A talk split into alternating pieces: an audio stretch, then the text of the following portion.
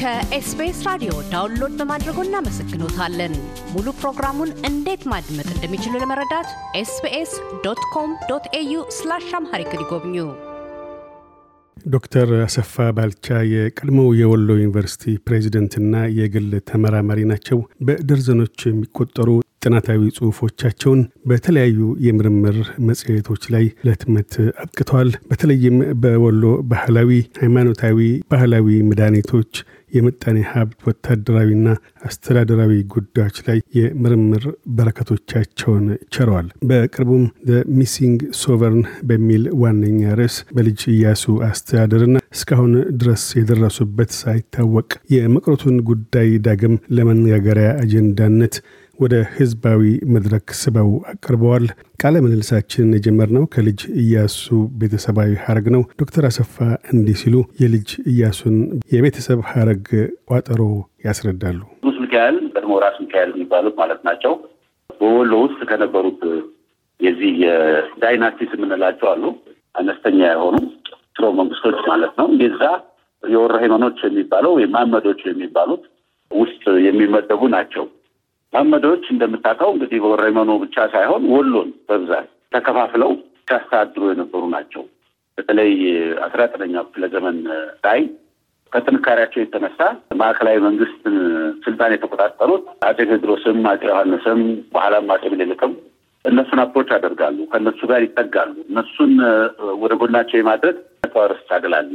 ትግል ኃይለኛ ስልጣን ትግል ያደ ፍትጌ ውስጥ ይገባሉ። ስለዚህ ራስ ሚካኤልም አጼ ዮሐንስም አጼ ቴዎድሮስም ይሁን አጼ ቴዎድሮስ ላይ በደንብ ጎልቶ አልወጡም። ገና ናቸው። ገና ከእነሱ በፊት ቀደም ብሎ የነበሩ የማመዶች family ዎች አሉ። እነ ወርቂት፣ እነ ምናምን የሚባሉ እነሱን ለመያዝ ብዙ ጥረት ያደርጉ ነበረ። በደንብ አቅመ አዳም ደርሰው ከከፍተኛ ጉልበት ላይ ሆነው ግን በደረሱበት ጊዜ ከአጼ ዮሐንስም ጋር በአንድ ወገን አንድ ጊዜ የቆሙበት ጊዜ አለ። የክርስትና አባታቸው ምሳቸው ናቸው ወደ ክርስትና የቀየሯቸው እና ከመሐመድ አሊነት ወደ ሚካኤል አሊነት የቀየሯቸው እሳቸው ናቸው። ወሎን እንዲያስተዳድሩም አድርገዋቸዋል። ከዛም እንግዲህ ዳግማዊ ምኒልክም ዘመን ሲመጣ አሁንም አሊጀንሳቸውን ወይም ታማኝነታቸውን ለአፄ ምኒልክ በመግለጽ የወሎኑ አስተዳዳሪነታቸውን ያው እንግዲህ ከነበረው ሌላ ክትጌዎች ጋር እንተወውና ጸድቆላቸው ወሎን በደንብ አድርገው ያስቀመጡ ሰው ናቸው። ክርስቲያን ሆኖ ማለት ነው። ወሎ ላይ በጣም ብዙ ቤተክርስቲያን ከዛ ከወሎ ስላሴ ጀምረው እንግዲህ ብዙ ቤተክርስቲያናትን ሰርተዋል። እውቅ ክርስቲያን ከሚባሉት ውስጥ የሚመደቡ ናቸው። ፖለቲካ አስተዋጽኦቸው ብቻ ሳይሆን ወታደራዊ አስተዋጽኦቸውን ብትመለከቱ ከነገስታቱ ጋር አብረው ዘምተዋል። ከዮሐንስ ጋር መተማ ሄደዋል። ከምኒልክ ጋር አድዋ ዘምተዋል። ብዙ ቦታ ዘምተዋል። ሙስሊምም ክርስቲያኑንም አንድ ላይ አስተባብረው የሚያዘምቱ የነበሩ ወደ እያሱ ጋር ሊያመጣቸው የሚችለው ነገር ምን ነበር የሚለው ነገር ምንድን ነው? ራሳቸው ራስ ሚካኤል ከተባሉበት ጊዜ ጀምሮ የሚሆን ከዛም በፊት ራስነቱን የሰጧቸው እንደምታውቀው አፄ ዮሐንስ ናቸው።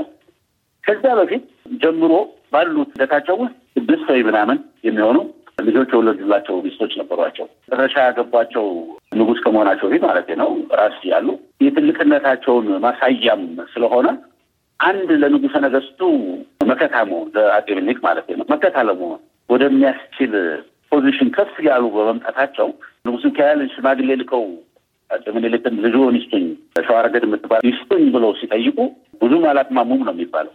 ምክንያቱም አንድ ትልቅ power base ያለው ትልቅ region ን maintain የሚያደርግ ሰሜን እንደነገርኩ መተላለፊያውን ወደ ምዕራብ የሚያስኬደውን ወሎን ጠቅላላ የሚገዛውን ሰው በማግኘታቸው ደስተኛ ሆኖ ነው የሰጧቸው ነው የሚባለው። ከዛ በኋላ የተወለደው ልጅ አንድ እያሱና አንድ ሴት ልጅ ነበረች።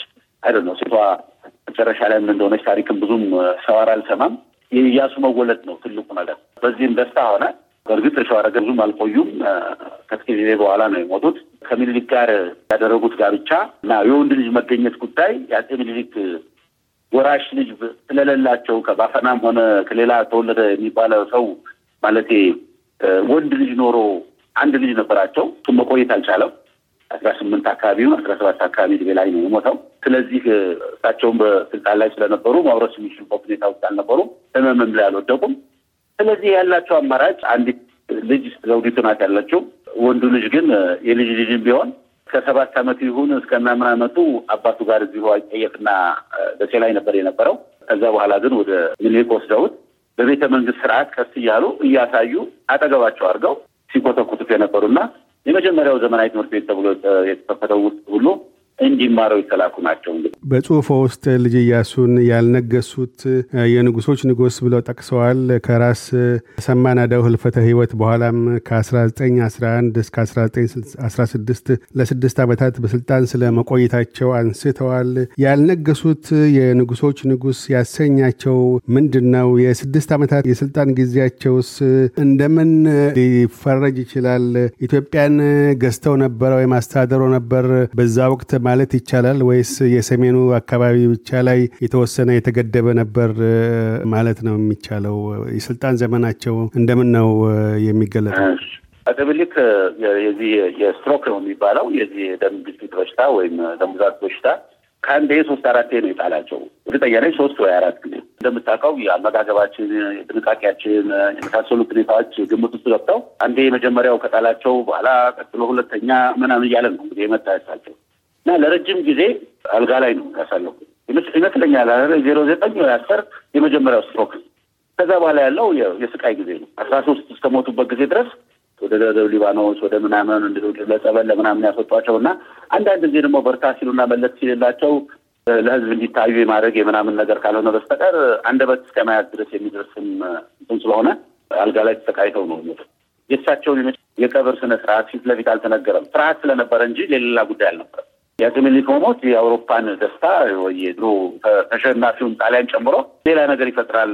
እንደገና ደግሞ ከዛ በፊት ቀደም ብሎ አስራ ዘጠኝ ዜሮ ስድስት እና ምናምን የተፈረሙ ውሎች አሉ። የ Tripartite ውል የሚባል አለ በኢትዮጵያ ላይ የ sphere of influence አቸውን ለማስቀመጥ እና ፈረንሳይ ከጅቡቲ እስከ ሴኔጋል እና ምናምን ማውሪታኒያ እስከሚያገናኝ ለመያዝ እንግሊዝ ከ Egypt እስከ ደቡብ አፍሪካ ለመቀበል እንደዚህ ጣሊያን በምስራቅ አፍሪካው ያላትን እንትን እና መጥፎ ሁኔታ ውስጥ የነበረ ሀገር ስለነበረ የእሳቸው ሞት ሀገር ይናጋል፣ በቃ ኢትዮጵያ አትኖርም የሚል ፍርሃት ስለነበረ ያንን ሁሉ ለመሻገር ተብሎ ታስቦ በዘዴ ነው እንዳይነገር የተደረገው። ይሄ በመኳንንቱ መሳፍንቱ በዙሪያ በነበሩ ሰዎች ስምምነት የተደረገ ነው።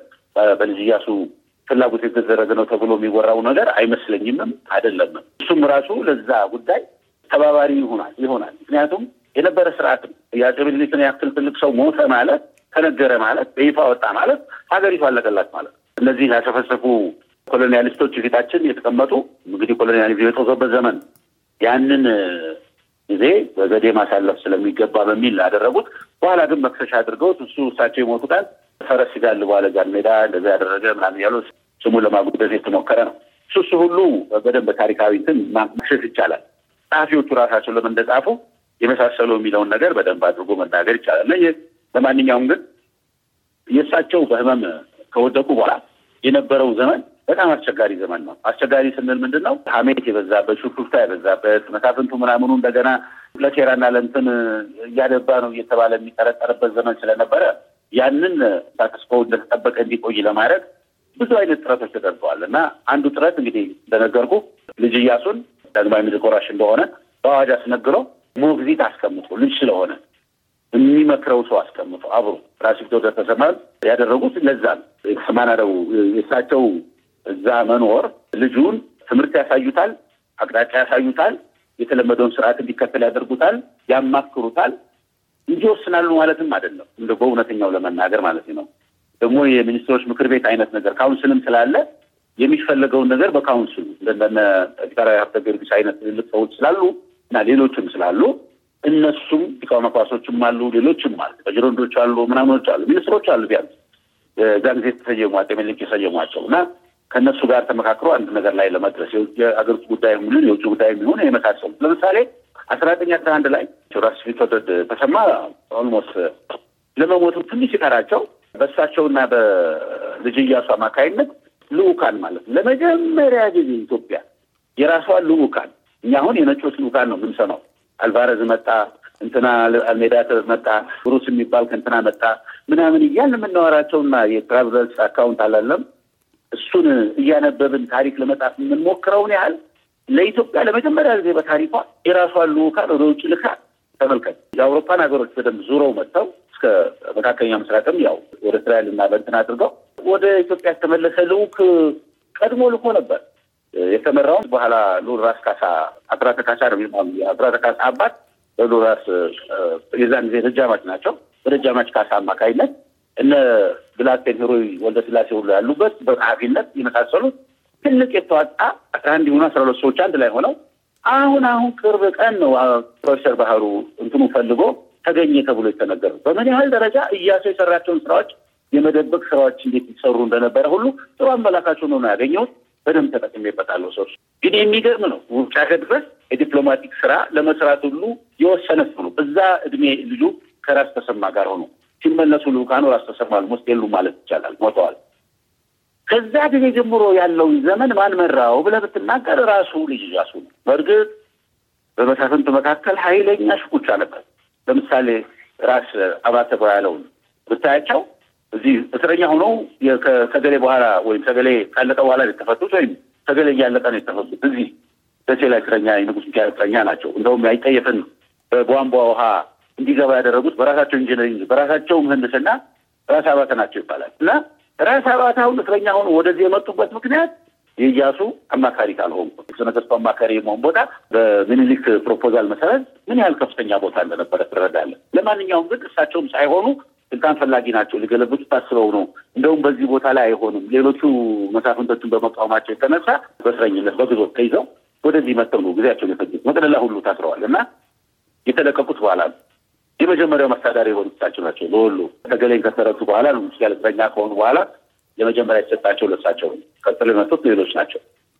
ግን ሶስት ወር ያህል መቆየት አልቻሉም። ወዲያው ሞቱ። ከአስራ ዘጠኝ አስራ አንድ ከእሳቸው ሞት በኋላ ማን አስተዳድረ ብትለኝ በበላይነት እሱን ያስተዳድር ነፍታራ ተገርቤት እና ሌሎችም አሉ። ካቢኔው አለ እንዳልኩ እነሱ የሚሉትን ነገር ያደርጋሉ። ነገር ግን ብዙውን ነገር ለእነሱ ጥሎላቸው የማዕከሉን ስራ እሱ እንደውም አገር integrate በሚያደርግ ጉዳይ ዳርዳሩ ሲዞር ነው የኖረው። ሀገር ሲዞር ሁላችሁም ኢትዮጵያውያን የነበረውን የውስጥ ቅራኔ የነበረውን የአንድነት ስሜት ማጣት የነበረውን ምናምን እሳቸው በመሞታቸው የተነሳ ሊፈጠር የሚችለው ልዩነትና የወደፊት መፈራቀቅ እንዳይመጣ አስቀድሞ ያቀደ ሰው ነው፣ ያሰበ ሰው ነው፣ የደረሰበት ሰው ነው። ይህንን ለማድረግ ነው በዚህ በ state building እና በ nation building ብዬ ያነሳሁት። የ nation building ኡን ስራ ከቀድሞ እሳቸው አገር ሰርተው ሰጥተውናል። እኛ ደግሞ አገራችንን የመጠበቅና እርስ በርስ የመዋደድና አንድነት ሊኖር ይገባል ነው የሚለው። theoretical ኡም ብታነበው እንደዛ ነው።